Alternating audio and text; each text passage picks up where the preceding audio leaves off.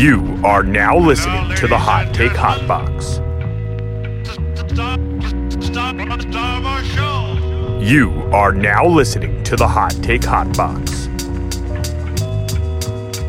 You are now listening to the Hot Take Hot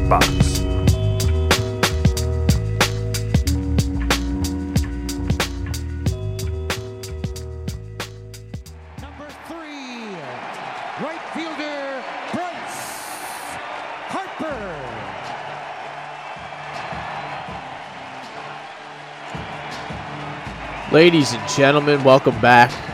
Another glorious and illustrious episode of your favorite podcast, the Hot Take Hot Box. My name is Matt McSweeney. This is episode 86 of that previously mentioned podcast. No UFC this week, so we will not have another UFC episode decided against it. Instead, I'm here to talk about Bryce Harper returning from his fractured thumb and coming back and making his return tonight in Philadelphia ahead of schedule against the Pittsburgh Pirates. He will be DHing and batting fourth tonight. We got a lot to get into, ladies and gentlemen, so why don't we just jump right into it? So the Phils did not do well in their Mets series, and that should come as no shock to anyone. I know we had high hopes and belief that maybe this series could be different. I kind of talked about it last week, and it just did not work out that way. This seems like a situation where a team just has your number mentally, they're better than you. And it, it's just something that the, we can't overcome as a as an organization and just a baseball team. It just whether we're there, whether we're here, that that team dominates us. The New York Mets are the Phillies' daddy right now, and that I, I that that kills me inside, man. Because I was a I was a fan. Obviously, a lot of you out there listening were, and nothing, not much has changed. That those Neanderthals from New York come down here, they buy up all the seats, they pack the building up, they carry on. They're obnoxious. They are belligerent. Uh, kind of like a, a, Philadelphia fan is, is stereotypically known for. So it's never been fun. I've been down there with Jose, Jose, Jose, Jose, for Jose Reyes, who was the shortstop at the time. When the Mets would collapse on a year in and year out basis, with hand the division to us, seven games up with 17 to go. I mean, that's th- those were the days. The Phillies are the team to beat in the NL East. Th- those were the days. All right. Right now, that those days, we are not the team to beat in the NL East. The New York Mets are. And although they've kind of fallen off the, not necessarily fallen off the wayside, but they have handed back some of that lead that they were able to obtain in the NL East. They're only two games up. The Braves have stayed just as hot as the New York Mets throughout the entire season. It seems like, especially towards the as soon as the summer started in the later half of the summer. The Braves are eight eight and two in their last ten. Have won three in a row. Just got done destroying the Pirates. They have a big series coming up this week against the Cardinals. This weekend against the Cardinals. But before we jump uh, any further, I, I do want to go through the Mets series. Phillies get cooked on Friday night, seven to two. Nola does not have his best stuff. Of course, we can't hit Chris Bassitt, so it's just a foregone conclusion we were going to lose that game. Wheeler again, a similar game to the Sunday game where he kind of just didn't get hit around like hard, but lots of little looping, you know, uh, bloopers and, and things of that nature. He gives up four runs, five hits, walks four, which is uh, a little bit uncommon for him. I mean, you even get to see Darick Hall come into the game at a certain point. This was the beginning of a day-night doubleheader. They lose that game eight to two, kind of give it away towards the end. Uh, they they weren't necessarily in the game, but they weren't out of it. Three run game heading into the ninth, and you kind of just give it away.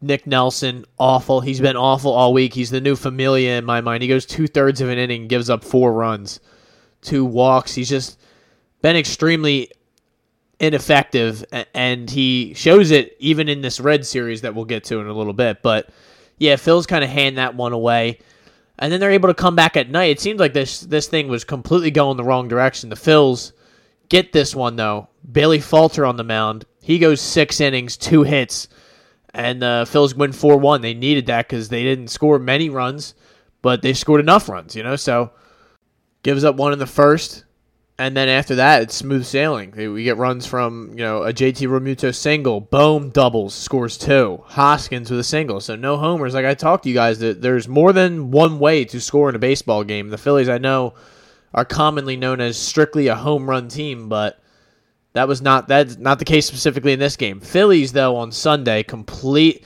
this game. This game hurt big time because it was a game that they had in multiple parts of the game. So at one point they're up four nothing to begin the game. They let them come back, tie the game. They get a three run homer from Bohm. Bohm, who had, I believe, six RBIs in this game. I want to make sure I'm correct with that. Six RBIs just just in this game. Uh, they're up seven to four. They give it right back.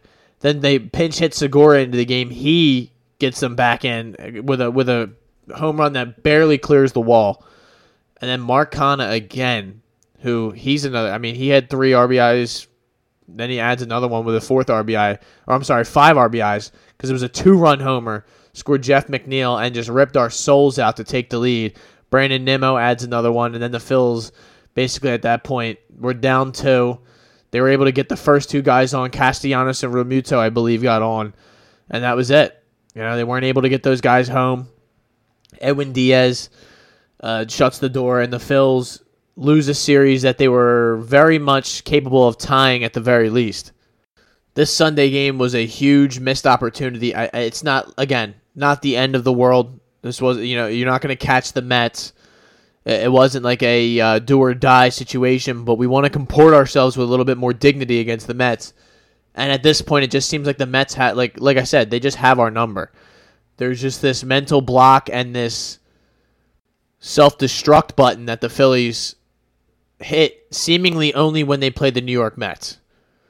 The bullpen stops performing, you know, the, the typical guys that you could count on, trustworthy. So let's let's not dwell on the negative too long, but we had to talk about this Mets series and for something that wasn't a sweep, it sure did feel like a sweep by the time it was over. Uh, that Sunday game was about as dejecting of a loss as I've experienced from the Phillies in, in, in, a couple weeks, months. It seems months.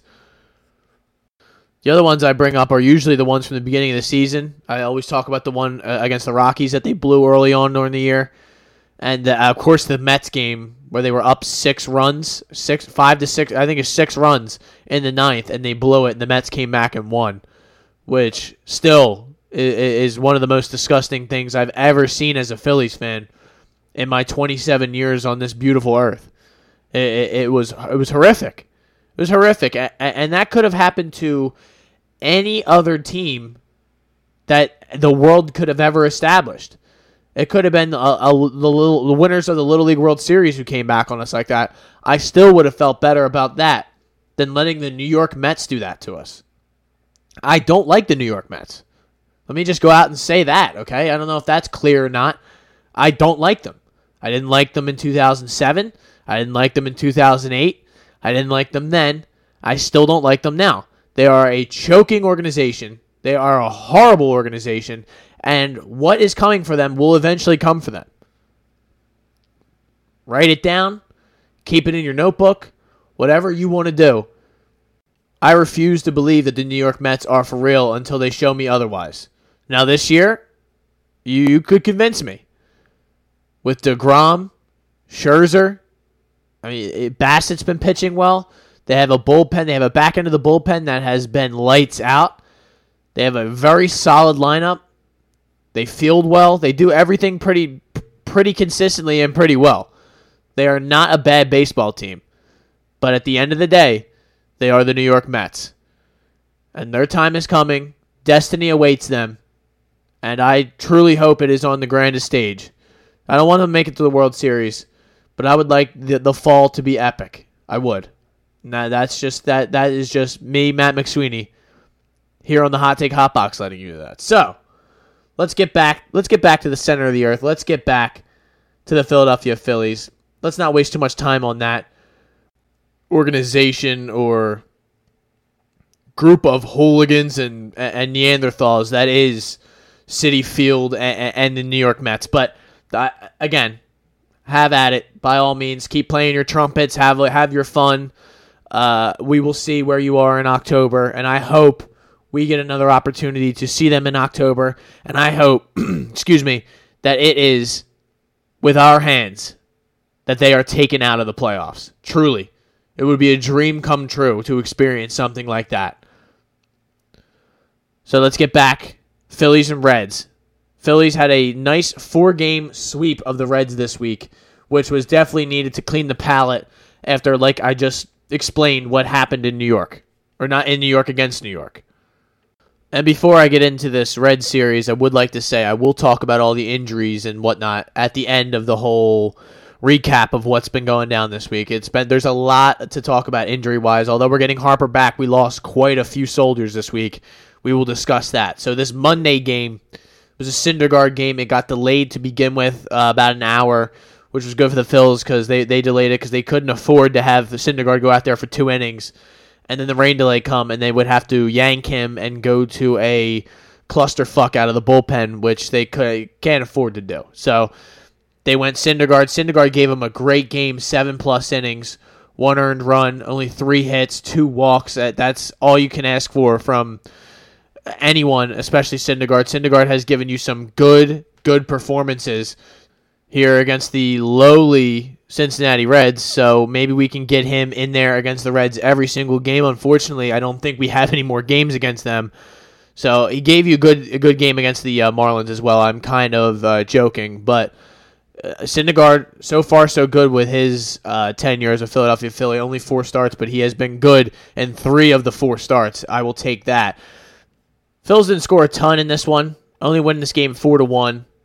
Uh, Castellanos, Stott, Homer. Castellanos with a double and an RBI, and then Realmuto with a double and RBI. I talked about the, the those two specifically, Castellanos and Realmuto, even Stott, which we'll get. We'll, we'll, talk about. We'll give Stott his uh, his flowers too, but.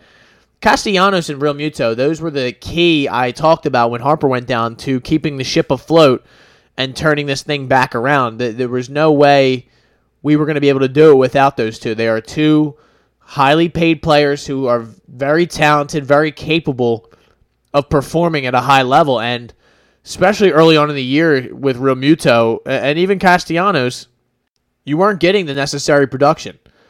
Obviously, Castellanos' power numbers were down. Realmuto's power numbers were down.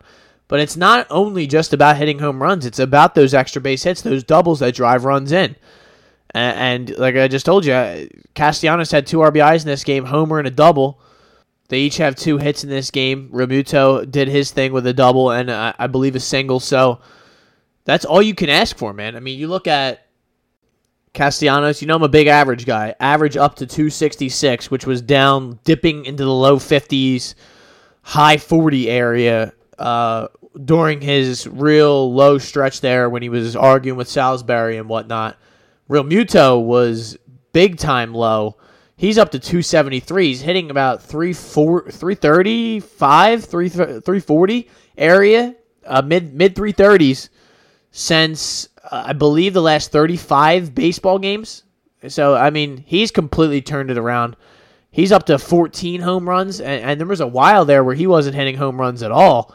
So again, these guys, these two guys, along with Bohm, along with Stott, have been huge for the this this stretch since Harper went down to keeping this offense afloat. And Harper is not the end all be all. We kind of discussed it, uh, you know, as a fan base that it that there's way too many players on this team making a large sum of money for them to just completely fold, collapse, and die when he goes down or if he goes down. It, that can't be a thing. He's a great player. He's a huge piece. He's the he's the reigning MVP but it can't be a death sentence if he misses a game.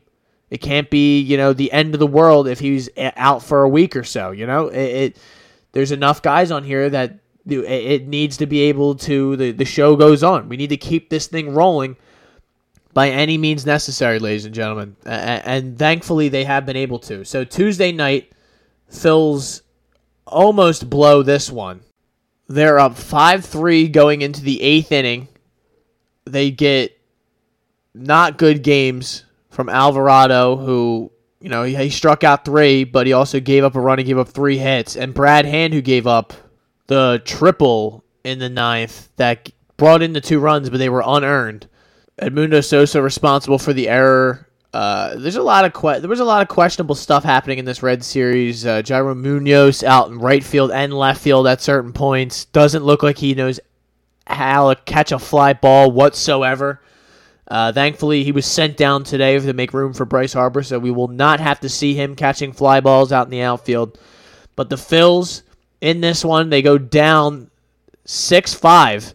Looked like a vintage loss for the Phils where they just completely fold at the end, throw away a game, and, and just your bullpen lets you down, and then you come back up. You, you got some fight, you had fight in you, but now it's gone.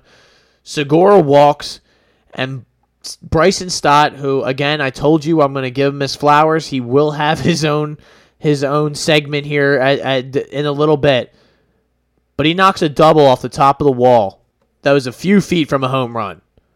Knocks it off the wall. Jean Segura scores on a uh, throwing error in, uh, in into the infield, and Bryson Stott's able to take third, which then eventually brings Nick Maton to the plate. They have the infielders in. He smokes one through the hole on the right side of the infield. Phil's win on a walk off by Nick Maton, who I continue to praise and say that Nick Maton, every time he's out there, or every time he's on the team, or he plays, or he's involved, good things happen. The guy is a good guy to have on your team. He's a guy who can play the outfield, he can play the infield, he can play essentially every position other than catcher and pitcher. That's the kind of guy I want on my team, uh, as opposed to a Yairo Munoz, who can't do that. Let's just simply, I don't want to offend anyone, but he just can't do that. All right. He is not Nick Maton. So let's keep it moving. Huge win for our Phils on that Tuesday night. Then we bounce back on Wednesday night. We get Christopher Sanchez goes six strong. Six strong, gives up three earned, but the Phils were able to get to TJ Zoich or Zooch, Zoich or Zooch. I believe I'll go Zoich. But they get to him. He gives up six runs. They had the bases loaded in the first inning, uh, I believe. Yeah, bases loaded in the first inning. They were not able to get any runs. After that, they were able to knock some guys in. There's a lot of wa- uh, yeah, it's four walks in only two and two thirds innings. Uh, Vierling with a single that scores a run. You got Hoskins reaching on a fielder's choice that scored a run. He had a JT bomb to start off the third, and this is when they got all the runs. Schwarber walks in a, uh, a run. Hoskins walked in a run. Bohm with a single that scored a run. Uh, then the Reds post a little bit of a comeback with uh, you know a Farmer home run, India double scored. So the game got close, at a li- not terribly close, but you know, I mean close enough. Towards the end, it was a little hectic. Robertson in the game, uh, Yairo Munoz just drops e- drops an easy fly ball out in left field. Just looked like a Sunday softball guy that would be on my team. Shout out to Ozzy. Uh, it's just what what what the fuck is that? I mean, this is the major leagues. I get mad when I see that on a sun like I said, a Sunday softball league. This guy's a professional baseball player, and maybe you you could have the argument that he shouldn't be out there in the first place. But if you're out there, you got to catch the fucking ball. Uh, you, he looked like he just looked lost out there. Both both times they played him out there, he looked lost. And thankfully, again, I'll mention the fact that he was sent down today, so we don't have to see that anymore. We don't have to deal with that anymore uh, Aristides Aquino gunned Rhys Hoskins out from the warning track in right field with an absolute piss missile that came from his right arm. Uh, one hops to the plate and guns Hoskins out at the plate, which it could have been consequential had this game gotten a little bit more out of out of control than it already did. Like I said, uh, they brought Robertson in. He eventually shuts the door gets his 18th save of the season. But it was not, you know, necessarily the most easy thing in the world. At one point, there was two guys on, and then Bowman the boys turned a pretty sweet double play to end the game. Phils get out of there. Uh, a game again that could have easily slipped away, but they took care of business. Now we move to last night, Thursday night. We get a complete game shutout from Aaron Nola, which fucking awesome to see. Although again, I have to remind myself that we're playing the Reds, and everyone, uh, our pitchers, they're all going to look incredible when they play against the Reds because the Reds seemingly have a bunch of guys that I've never heard of playing for them, and, guys who have no business uh, uh playing at this level. So uh, listen, I'm not uh, I'm not a snob, uh, but again, I mean we only scored four runs uh, on uh, Mr. Justin Dunn, who has a 5.12 ERA. He's fairly new. It seems like a lot of guys just getting their chance here at, at the major league level. It doesn't seem like they have a lot of mainstays. I mean, Joey Votto's out for the year. They have a couple guys, just a lot of young guys out there who don't really have any direction or any sort of vision to what's going on there. They're they're just a ship that's lost at sea. I mean, David Bell, talk about a guy who's lost at sea. He looks completely just just lost, just lost when they show him in the dugout. Looks like he has no idea what he's doing. Questionable pinch runner uh, decisions and just stuff that makes no sense that he does throughout the game. Schwarber hit one off the top of the of the brick wall in center field last night. They put it at 451. I mean, that was a fucking missile that he hit last night. It's good to see Schwarbs getting back into the power uh, power column, and it seems like he'd slowed down here a little bit. But hey, now is as good a time as any to get it back and going. And then Edmundo Sosa with a three RBI performance last night. He has been a very solid addition to the to the infield rotation, sort of, and a good option to throw in there to give players like uh, like Alec Bohm was the one to give him a night off here and there. I mean, he only he's only in there. You know, he gets two at bats, he gets one hit, three RBIs. Just doing his part, dude. That's all you can truly ask for. And he obviously provides a plus glove for the most part when he's not making errors. But that's that. The Phillies took care of business against the Reds, and they look to take care of business here at home against the Pirates. The Pirates, 47 and 77. They are not a good baseball team. Bailey Falter on the mound, but they have a man that calls himself Bryce Wilson, 2 and 7 on the mound. We got Kyle Gibson against Tyler Beede. He is a 4.13 ERA, so he's probably the best of the bunch that we're going to see this week. Uh, no, and there's a man named Contreras. Uh, Roansy Contreras, 3.86 against Syndergaard, who seemingly has had a month off, uh, which not true. He just pitched on Monday, but 377 ERA against 386. So then the Phils will head to Arizona and they will head out west for the week and lots of late night games for everyone out there for the Night Owls.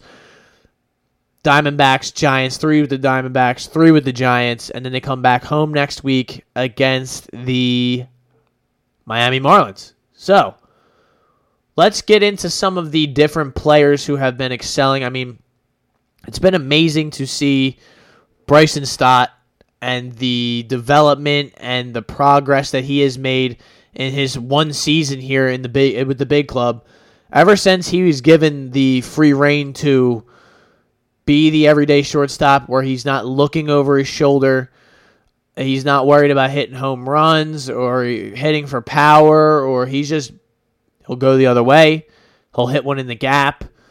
He'll just slap one here, slap one there. He he just does. He's a high quality baseball player with a plus glove, whose average at one point this season was down in the 160s. He's now up to 229. He's a hair below 230 he's completely turned it around and I mean, kind of goes under the radar is this base running, the, the the extra bags he's able to take just off of being aggressive. He, that part of his game reminds me a lot of a guy who used to play second base here. He he has just been awesome, man. He's been truly awesome and, and uh, a treat to watch on, on our baseball team, and I'm so glad that Rob Thomson has given him the the reins and let him take over the shortstop area, shortstop position, the area. I don't know why I said it like that, but has just kind of kind of finally let him blossom and grow into the player that we all thought he could and beca- and that he was capable of. And I'm sure there's even farther leaps and bounds for him to grow say they go out and get a shortstop at you know next year. There's all, all talks of the Bogaerts and the Trea Turners, and who knows if they're going to spend all that money if they want to do that. But Stott could always move right over to second base. He can he can play either one of those positions, and his bat has been again a great. Uh, consistent addition to the lineup. And again, if Girardi was here, he pro- this probably wouldn't be you know would not be happening. The Phillies would still be treading water probably uh, this many games under 500. Uh, I'm sure that, that this turnaround just do- it doesn't seem like it was ever going to happen. And, and we talked about it at the time. It just we needed a spark. They needed something to change. They started to play these young guys. The Matons of the world are getting more of an opportunity out there. They've you've had to see a little bit more Vierling and stuff like that than you would have liked. But other than that Stott has been the shining star for young players making a name for themselves and I don't include Alec Bohm in that because he was already up for the last two seasons but talk about a guy who has completely made a 180 and turned it around from last year. Alec Bohm is now a huge part of the Phillies lineup and, and success. Uh, He's more than uh, capable of fielding his position at third base when before it was like we have to move him to first. He is uh, uh, not good at all. I'm trying to think of the the proper way to say that, but let's just simply put it, he was not good at third base these last few years. Now it seems like he has finally gotten control of what's going on over there. He plays confidently over there. He attacks ground balls and and balls on the short hop. He just he looks like a completely different player over there. Let alone what he's been doing at the plate, and n- not a huge power number sort of guy. But again, hitting 292, hitting in the high 200s is all you can ask for, especially in today's day, you know, game day and age. All that. Again, what, what does he have? 10 homers, not crazy good power, but 58 RBIs, doing his part on that end, and, and just not a not easy to uh, strike out either. If I remember correctly, yeah. I mean, you look at some of the other guys that are around him. Uh, 130 for Hoskins strikeouts, 121 for Castellano strikeouts, 158 for Schwarber strikeouts. Bohm's only struck out 90 times, and he plays every day essentially. He's only got, I mean, he's got the same amount of at bats as Schwarber, and, and right along there with Castellanos, Hoskins uh, as the guys who have been here the whole season. So he's not, he, he's always putting the ball in play, which gives him more of a chance to positively affect the outcome of uh, the game and positively affect his team which he's been doing, especially these last two months. Uh, a lot of guys have stepped up and kept this ship afloat and have kept the Phillies alive. Now Segura's back. Now Harper's back. The Phillies are essentially at full strength when it comes to their lineup. Marsh is now dealing with a sprained ankle that he, he came down trying to make a play out in the outfield. Uh, the bullpen is now dealing with some some serious uh, losses. Knebel it's it's been rumored and discussed that he's out for the year. That's a huge loss. Thank God. Uh, at the time, I, I didn't think we needed a bullpen guy, but I didn't. You know, silly me didn't think that guys could actually get hurt. Uh, so good move going out and getting uh, Robertson and adding that. Uh, the Phils seems like Coonrod's going to have to take a step up because also Seranthony out with tricep soreness. Who knows what version of him comes back or when he can get back as soon as possible. Hoping to get him back at least before the playoffs. And I know they didn't say it's going to be like a long term thing. It just kind of seems like a arm getting tired sort of situation. But anything going wrong with a pitcher's arm, especially a guy like Seranthony who's had Tommy John and has sat out for seasons on end, it's just it's a dangerous, dangerous situation. And now you're having to count on guys like Alvarado, uh, even more innings from Bellatti, uh, Brogdon, just guys that a lot more weight is being thrown on their shoulders, unfortunately. And hopefully they're able to, again, keep the ship afloat. That bullpen now having to keep the ship afloat. Another injury, forearm tightness for Zack Wheeler. He's going on the IL. That is an enormous loss, uh, especially in the short term hopefully, it's basically at this point, the Phils have enough games against these bad teams that I think, barring the entire team going down or getting hurt, they're going to be able to get this thing to the playoffs. I, I truly do believe that. Uh, they're going. I think you know you amass enough wins against the Pirates, and we'll see how they travel out west to to the Diamondbacks and to the Giants. But again, we've talked about it on here uh, at nauseum. There, there, there's a bunch of teams up on the schedule that they can get some easy, easy games against and some easy wins.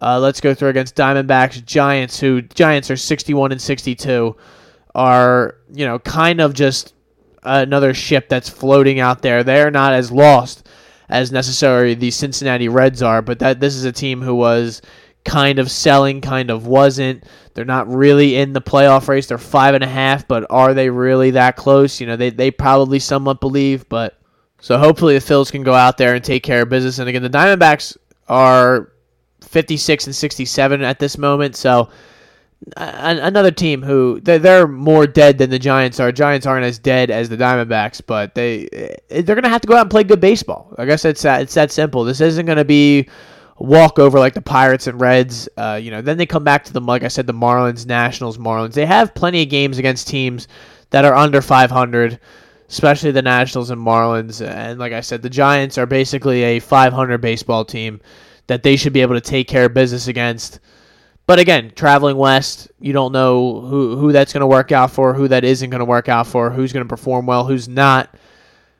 And mainly, I went into all that to say I think they can get through these next few weeks if they can get these guys like Wheeler, like like Dominguez back by mid September, get them ramped up, get them ready to go for the playoffs. That's the most important thing for me is a, a healthy Zack Wheeler going into a playoff start, and uh, a healthy Dominguez on the back end of the bullpen that is an option and an arm you can go to. Other than that, it's you know it's kind of silly to start getting extremely worked up. It's not good. It's not good. Those guys getting hurt, especially at this time uh, of the year. Uh, the good thing is again the Phillies have amassed enough victories and have put themselves in a situation where not that they can afford to lose a bunch of games, but it's just a good part of the schedule. I don't even know where I was going to go with that because it's we really can't afford to be losing baseball games, especially against the teams that we're playing. But I guess if he was going to go down, this is about as good of a time as it could be, uh, at, you know, or a good part of the schedule as it can be when you know at this time of the year. I'm trying to put a positive spin on this, ladies and gentlemen. It's not good. It's not good losing your number one, two starter at at this point in the season. It's just not.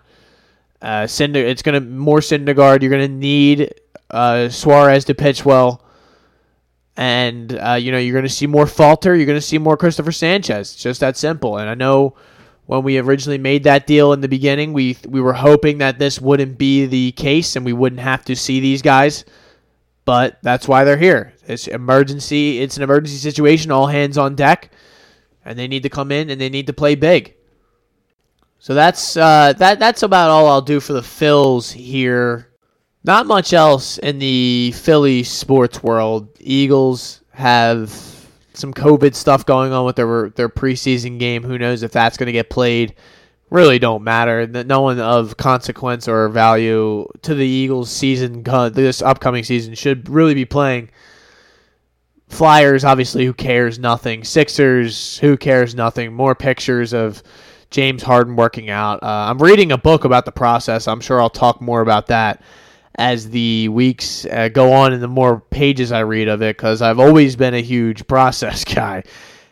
Big Hinkie guy, obviously, and uh, I know there was oh that was always a contentious part or uh, subject of conversation here, and, that's something I'd be willing to argue with and debate with. Now it's kind of gone by the wayside and lost its uh, uh, lost it, touch with reality because some of the softer fans in this fan base have clung to that process thing for years and years on end when it wasn't about any of those things you're saying. It, it was truly that this was the goal to get our put ourselves in a situation where we could have been competing for a championship.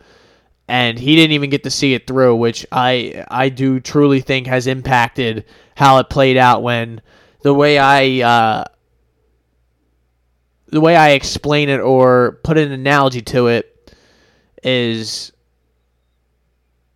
a chef or some sort of a cook of some sort coming into the kitchen and the chef starts to put the ingredients out and he starts to put it in the pot and he's mixing it up and then halfway through someone comes into the chef hits him in the head and starts scooping stuff out and throwing their own shit in and just mix and matching and kind of just doing their own thing. And then halfway through that guy doing his thing, he gets hit with a lead pipe, and another guy comes in, and it's just now is that really the process? Is that really what that original guy was making?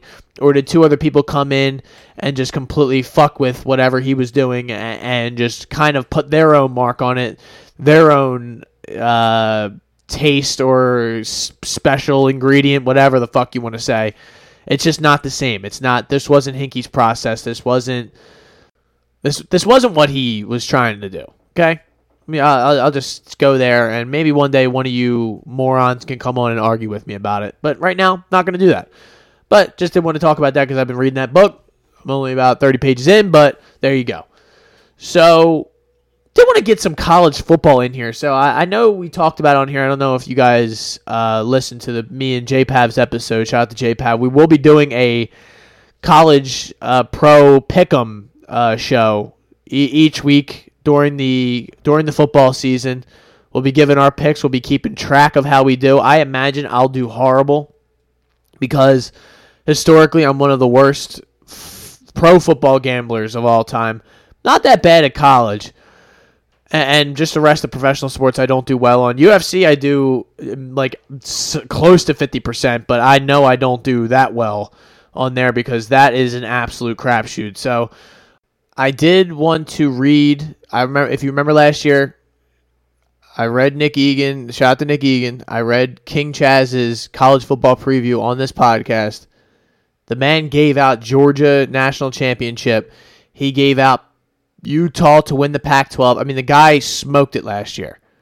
And if you bet any of the stuff that he had, especially those futures, you know, it's all this is all futures, but you made some money. It's that simple, okay? The guy went three of four on his season totals. Utah Pac 12 South, Utah Pac 12 Conference champions. Georgia plus 650 to win the national championship before the season. The guy is some sort of clairvoyant genius, especially when it comes to college football. The guy simply sees the future, okay? I am not one to, I, don't throw around these kind of comments lightly. Listen, when you make me money like this, the you you you have a fan in me for life. There's certain guys that you go to for these different things. Myself and Ty for MMA. All right.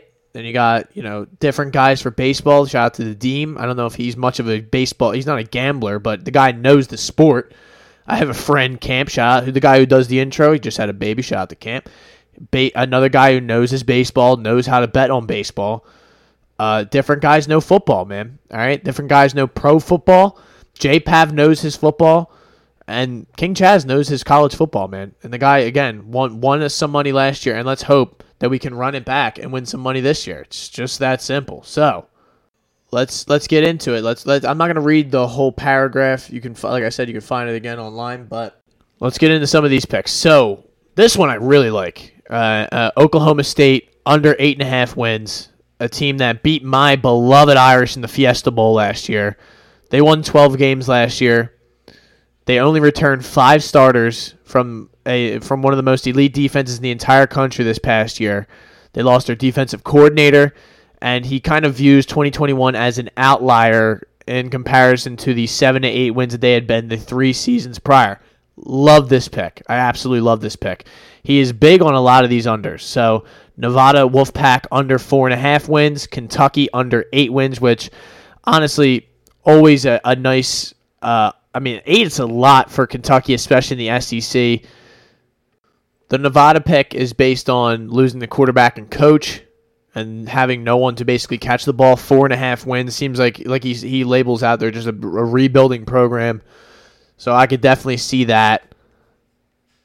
He also likes uh, Stanford under four and a half wins, who they have been an absolute garbage bin for many and many seasons, uh, and that, that Pac-12 is not easy. You know, you still have USC there, Utah, Oregon, USC, BYU. They do have to play Notre Dame this season, and it just seems like they haven't been good in a while. Uh, two straight seasons under 500. He expects another down year for the Cardinal, and uh, I, I I like that. So because I hate Stanford uh, for no real good apparent reason other than Notre Dame plays them every once in a while. And there was a couple years when they had Andy Luck that they would beat the shit out of us. So the hatred is not always rooted in logic, ladies and gentlemen. So let's go to the final pick. And this one's huge, ladies and gentlemen. He's going back to the well. He says it. He says that himself. Utah Ute to win the Pac-12 plus 250. He was able to cash on the futures last year on the Utah team, including to win the Pac-12 at plus 600. Although we now see their odds plummet to two plus 250, I still see some value here as they are slotted behind USC plus 170, getting that Lincoln Riley sort of hype to win the conference. Utah gets a tough draw in the conference this year. They have to go against Oregon, but outside of this, they should be favored in every single game this year. Currently plus two against Oregon, uh, according to FanDuel Sportsbook. The Pac 12 also got switched to a similar style as the Big 12, and they got rid of divisions. So now, in order to play in the championship game, you have to be the top two in the conference instead of just win your division. He believes this could potentially help the Utes should they slip up in that Oregon game. Uh, Kyle Whittingham is known for building his teams to dominate in the trenches. This is something that could bode well for them should they match up with US, USC in the championship game in what would be a rematch of a game they play on October 15th. I am not really buying all that hype that USC is getting this year. I'm kind of with them on that because Lincoln Riley's just going to show up and everyone thinks that they're just going to turn it around, especially in one year, maybe down the road. But in this one year, uh, I'm not really buying that he's just going to turn them into a juggernaut right away. Although they will improve on offense, their defense is poised to have another rough season. Yeah, he's 100% right. Utah is also returning quarterback Cameron Rising. Got him at plus 8,000 to win the Heisman, which uh, I don't know if you anyone wants to take a look at that.